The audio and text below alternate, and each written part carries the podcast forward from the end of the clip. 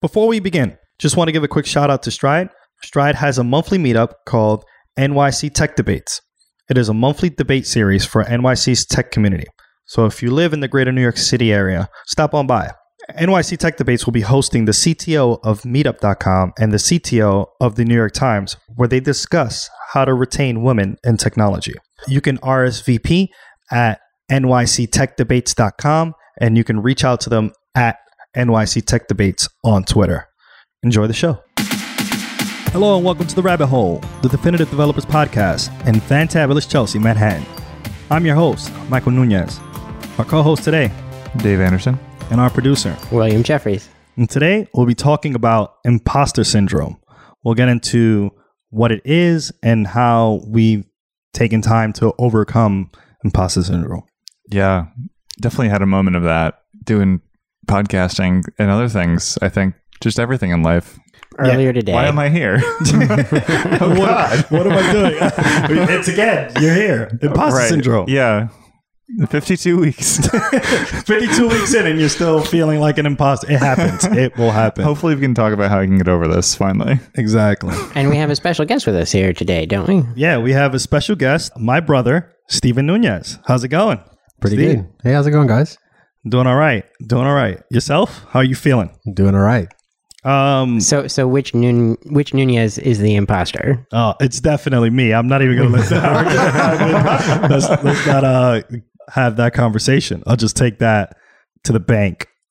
I'll take it to the bank. Most people would expect me to be no, Mike, no, but you know, exactly. So, so what makes you the non-imposter Nunez? Like, what do you do? so I am, I guess, an educator for or have been for for a while now.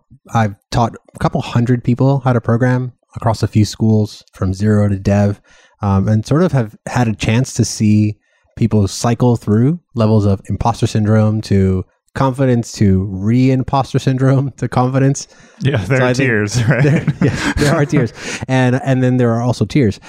And I think one interesting thing about seeing so many people do it is that you develop an awareness to it. And I think that that's really powerful. Nice. Yeah. Yeah.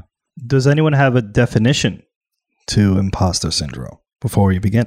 Yeah. So, what is imposter syndrome? Imposter syndrome is the feeling like you don't belong, like you're surrounded by everyone who knows everything, and you're the only one who doesn't know the things.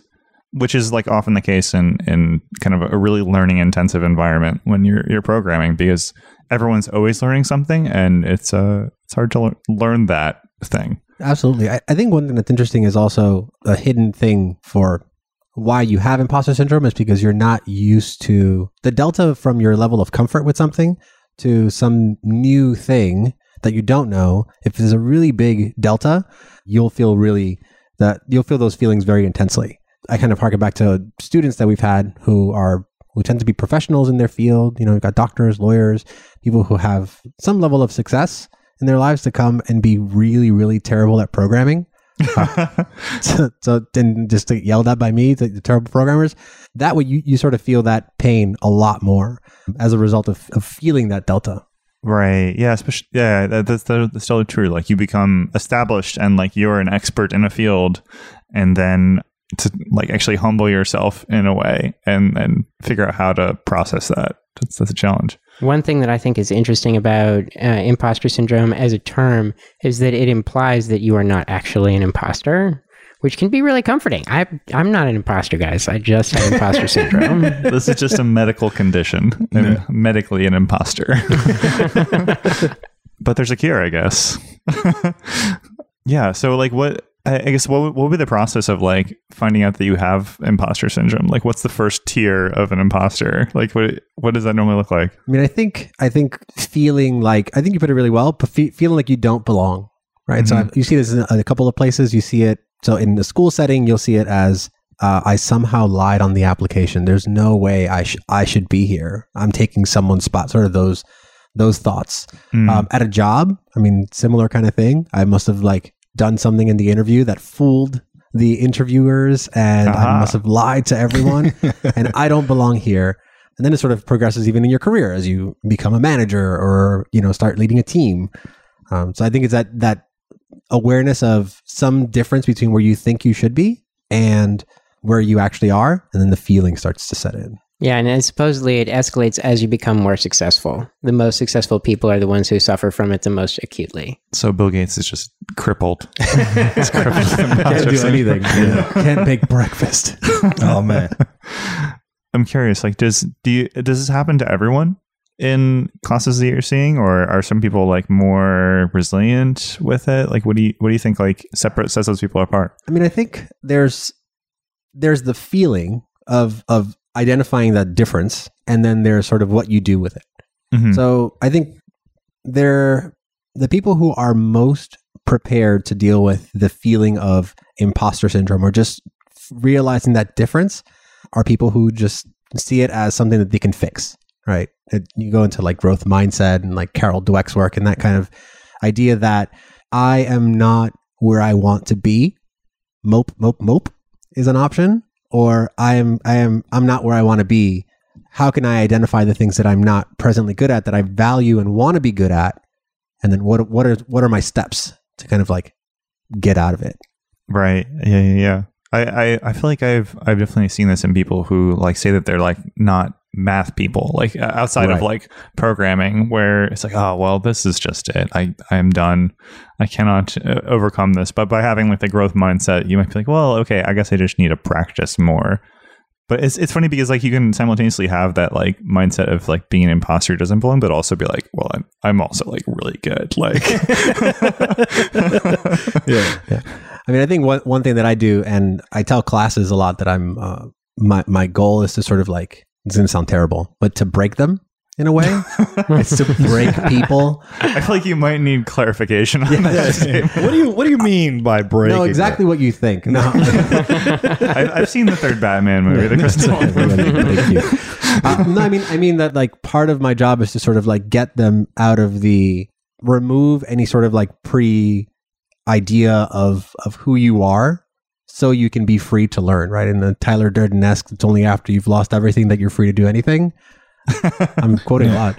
That that is, I think, really important to sort of like figure empowering you to say, I can learn. Right, I can pick up a topic that I'm not comfortable with, right? You may you propose like I don't know, learn data science to like an engineer. I can't. I'm not a math person or Mhm. I can't. That's really really hard and I I don't understand graphing graphs or like don't make me do calculus.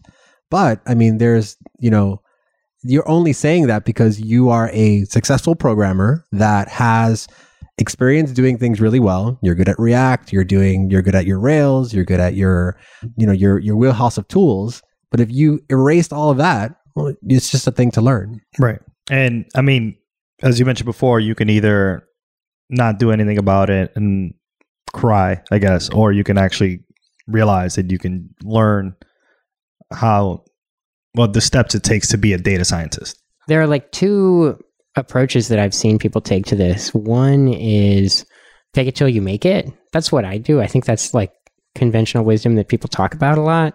You know, okay, so you're not maybe you maybe you're right. Maybe you're not ready for this, but you know, step the f- up. and then the other approach is stop pretending and ask for help. And that's how you avoid actually having holes in your knowledge. And I always wonder, you know, am I doing it wrong? Maybe I should try that other strategy. I think a mix of both. I think a mix of both is, is useful. I mean, I think fake it till you make it has a it gives you the freedom to like to step up, right? To say like, okay, well, I'll I'll say like when I first started my programming career, I definitely had no business being a programmer. And that's not imposter syndrome. I can empirically show that I did not at, at the time of hire, I did not have the skills to be a software developer. I taught myself how to script in Ruby. I had like 500 long, line long scripts. It was a terrible program. I didn't write objects or classes or anything, but I knew I knew I don't know. I knew the documentation well, I guess.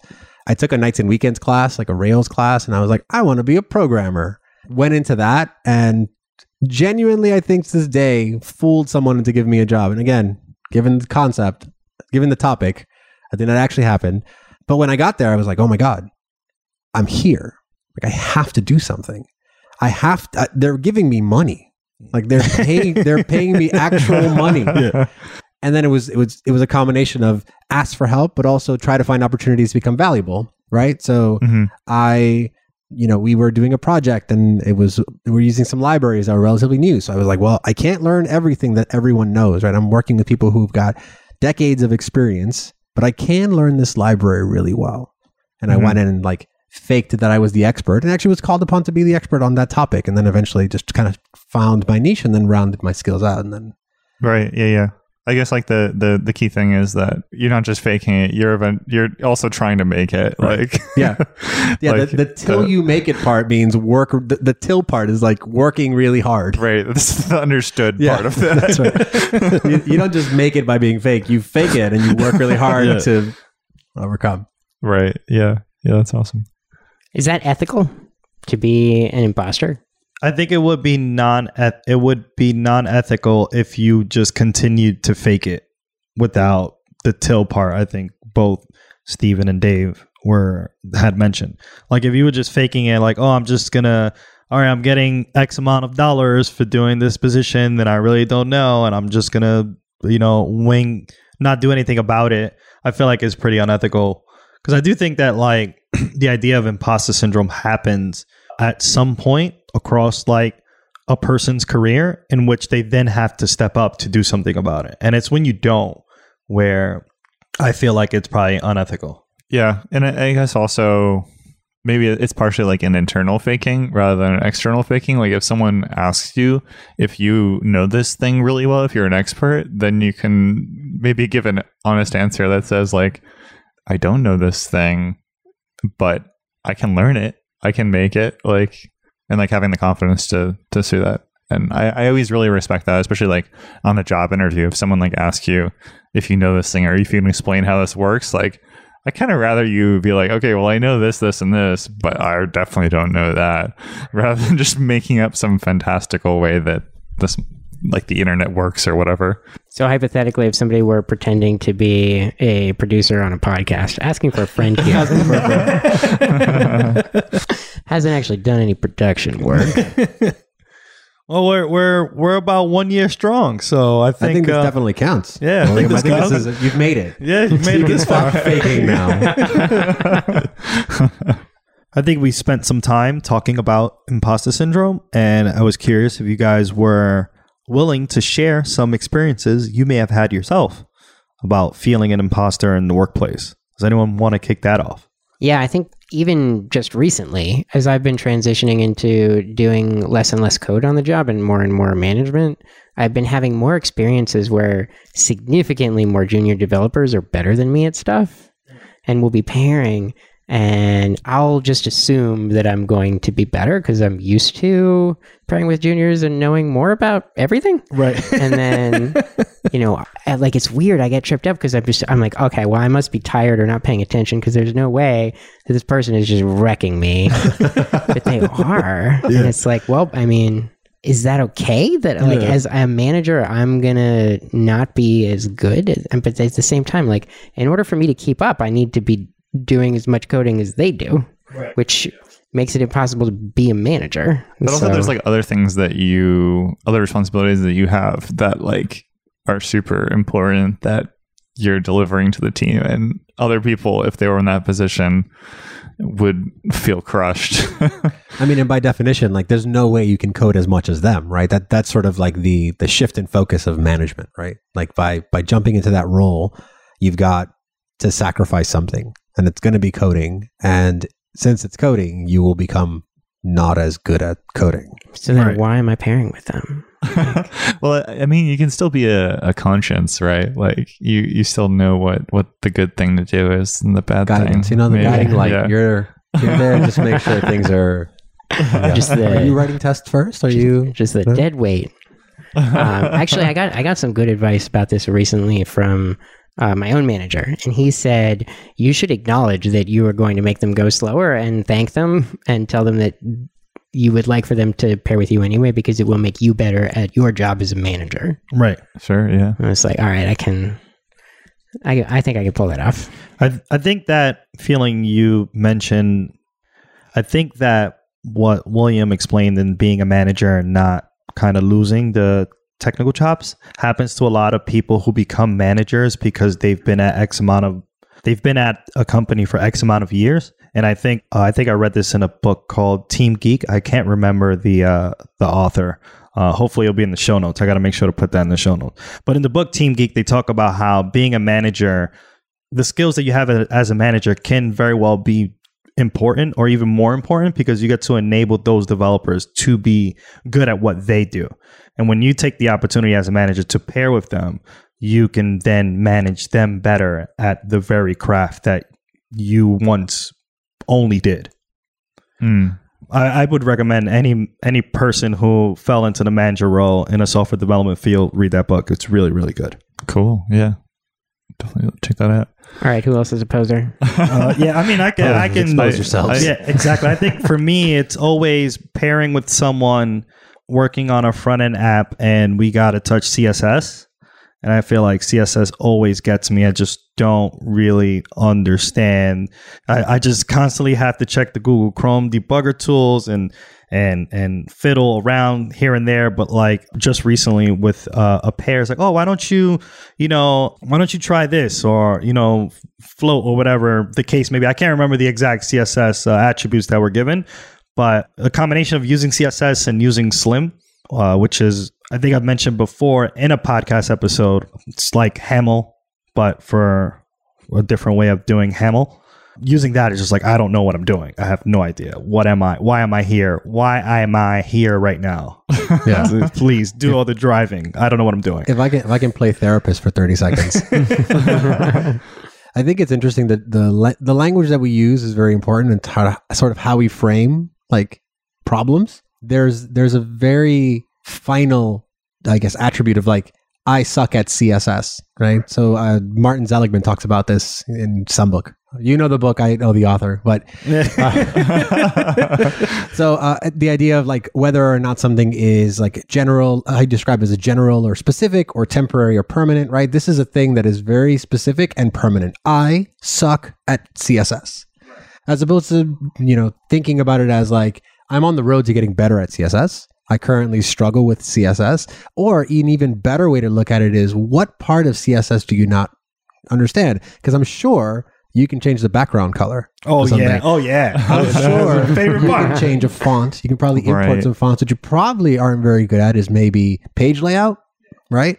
And I think like that, getting that detailed into like what is it that I suck at is the first step to kind of like how you address this imposter syndrome, right? Or what is it that I don't know yet? Right and it, you know sometimes that's hard right? Because like you have to sometimes it's just a blob of of something. Right. i don't i don't know python right? Yeah. I don't know what do you mean you don't know python? Can you if, if i showed you an example of a class you've been doing object orientation forever could you make a class? Probably. Muscle through. Maybe i don't understand how function passing works in that language or maybe i don't understand how scoping works. Yeah. But i think like getting that that language is really important. That's true yeah. I, I feel like that kind of comes to like deliberate practice like the the idea that like if you just generally practice things, then like you're not going to get that much better. But like, I, I, like in my experience, especially with like music, if you're like learning an instrument, if you can really be very introspective and like see exactly the thing that you're messing up, and then like focus only on that thing, and then you can you can get to the the happy place. How about you, David? Do you have any uh imposter. Yeah i, I do. I feel like I, have I've gone through like many tiers of this imposter syndrome. Uh, like when i first started out in in programming i actually had studied mechanical engineering and i got a job that offered like some training to to gear up for programming. So i'm like okay i i, I know java a little bit and then I, I learned it and then i was working on the job and kind of getting comfortable with that. And then so i was I was like, okay, struggling through that and it's okay, now I am a, a Java Oracle enterprise engineer. And now, okay, now I get a position where I am like doing agile and like dynamic programming languages. And it's like, whoa, what is going on here?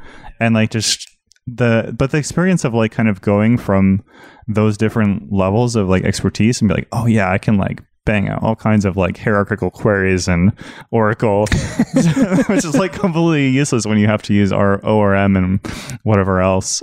But like to go from the place where you you know a lot and then you don't know anything, but then you you fill up and you learn it, and you go to the next place where you know nothing and you fill up and you learn it, and you just like, oh wait, like I, I kind of see a pattern here. Like, yeah, it's a process, right? Like, right. I go, I don't get it. Just keep reading, keep reading, keep reading. Okay, I get it Yeah, and then all of a sudden people are like, "Oh, this guy's an expert in this." I'm like, uh, All right. all right, okay, you say so." Yeah. yeah. So I think that's that's been my long saga, my lifelong saga of imposter syndrome. I think I think it hits you harder if you get if you get comfortable. Like I think I think there's something interesting in the story of like I did this for a while and then now something changed and I'm like I don't I don't- you know you pulled the floor out from under me. I try to seeing it in students is one thing because you get to kind of like see people go from like not knowing to being freaking out to knowing some and then new topic freaking out not knowing something knowing something. But one thing that's really important to me as a teacher was to have to develop empathy for students. So Mhm. one thing I would do for myself is I would try to make myself really uncomfortable outside of like my normal like teaching. Because if you don't I honestly believe if you don't you will lose patience with students when they're having trouble understanding how strings work for instance Yeah. so Mhm. f- for me I like to do things like uh, a lot of immersive experiences like I was like I can't draw so I took a, a week long immersive drawing class I can draw because you know you picked up a skill. I did a immersive uh, primitive survival for that. Like, again, just going out into the woods. I've never camped. Mike can tell you that we never really spent time in the Mm, woods. mm, no. maybe like the Seven Lakes growing up, but other than that, Mm. um, Trees, Jake, a tree goes in Bronx. Yeah. so- I'm a certified personal trainer. Which is just weird, but I didn't know about that, and I wanted to be uncomfortable. I had to learn about a lot, a lot about anatomy and like muscle movements and like strength curves and all that stuff. Where do you find the time for this and also like keeping up on technology? Uh, I think they kind of feed each other. I think it's it's. I have a long train ride. That's yeah, one. the, That's one Bronx, thing. the Bronx is So far, I live- guys. I live in the Bronx. the Bronx is Yeah, far, guys. the Is, is it far enough to do an immersive? No, no, no, no. Those those are, are a little harder. Sometimes I'll like take vacation to do this thing. So I'll take a week off and then like just sign up for this class and do it. I do think it's that important to to kind of like weird way to say but like to humble yourself, to kind of remind yourself that that being in a space of not knowing is okay and that you can get out. Right? That constant reminder that uh, David was talking about, that reminder that I didn't know something. I'll just keep reading the books. I'll keep reading the blog posts. I'll keep reading the documentation. It won't make sense, but I'll just keep reading it, and then it'll make sense. And then new thing, same same cycle, same cycle. Like just understanding that cycle. I gave a talk recently at a, a graduation at the Flatiron School. The theme was embracing the suck. So the idea of like if you are you're coming into programming, and programming is special because it throws into your face that you suck right? Every day there's a new framework, there's a new library, there's a new way of doing stuff. There's Slim. No one uses Slim anymore. Mike, are you crazy? Yeah. This new thing. Yeah. Um, and it's it's kind of like this this like wave upon wave of just like really really uh, harsh reminders that you are the amount of the body of of programming that you understand is shrinking way faster than you can learn it. Right. So you kind of have to go through the, you have to kind of embrace the suck. Like f- just understand that that's part of your journey, that you will go from not knowing more often than you're going to be in a place of knowing if you're doing it right. There's a, there's a way, I, I just want to kind of make this, this, this point. There's a way to not have to embrace the suck. Right. You can pick a job that you're using technology that is like 40 years old. Right. There's, you want to be a Fortran developer, go live your life. Like that- Cobol. Col- you want to do COBOL? Co- you for, know? all, for all Cobol listeners out there. That's it. That's it. What's up, Bobby? Well, Yeah. I feel like even like Rails, like you can be very comfortable as a Rails developer And and, then just be like, well, I know Rails. That's my bread and butter. That's what I do. But Yeah. I, I think that it like a more fulfilling career. I think one that that gives you the staying power that lets you not only express yourself through code, but also through like different mediums. So like doing hardware programming, doing web programming, doing all these different things. You have to sort of accept that it's going to suck Yeah. and then then do it. I really like that notion that the speed at which technology is increasing and the the the breadth of knowledge available to you is growing faster than your own knowledge ever could. So the percentage of technology that you understand actually decreases as you continue to study. This, Yeah, this is like, of knowledge. right. I, I'm just the whole time you're talking about this, I'm just like imagining like all the npm packages that are coming in and out of fashion by the second. Yeah. There's a velocity. Oh yeah. Cool. Steve, do you have anything you want to share? Yeah, sure. We have some stuff going on at the Flatiron School that is really cool. In the past, we've done fellowships with the city of New York for low income New Yorkers. Working with the city is great. Working without them might be better. After partnering with WeWork, we're starting up a different initiative that uh, targets low income New Yorkers uh, called Access Labs. You can check it out at accesslabs.org.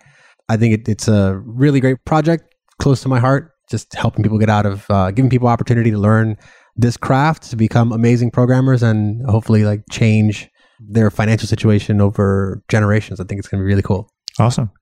How can uh, people get in touch with you? On the Twitters, I'm underscore Steven Nunez, and that's probably it. I'm Steven Nunez on GitHub and everywhere else, but someone got Steven Nunez on Twitter. Mm. That monster. So if you if you're listening to this and you work at Twitter and you want to help help a brother out, Yeah. just knock that guy. He doesn't he doesn't tweet. There's nothing. Nothing. Bro, bro that's going to be verified. That's true. That's true. Also, I blog at hostiledeveloper.com. that sounds very aggressive. I'm intimidated. Be afraid. Awesome. Well, thanks for coming on down, Steve. Really appreciate it. Awesome. Happy to be here. I'd like to thank my co-host, Dave. Always great recording with you. It was fun. And our producer, William. Thanks for coming on down. It's great to be here. Feel free to hit us up at twitter.com slash radio free rabbit. And if you haven't, subscribe and give us a five star review on iTunes. I'm Michael Nunez. This is The Rabbit Hole. We'll see you next time.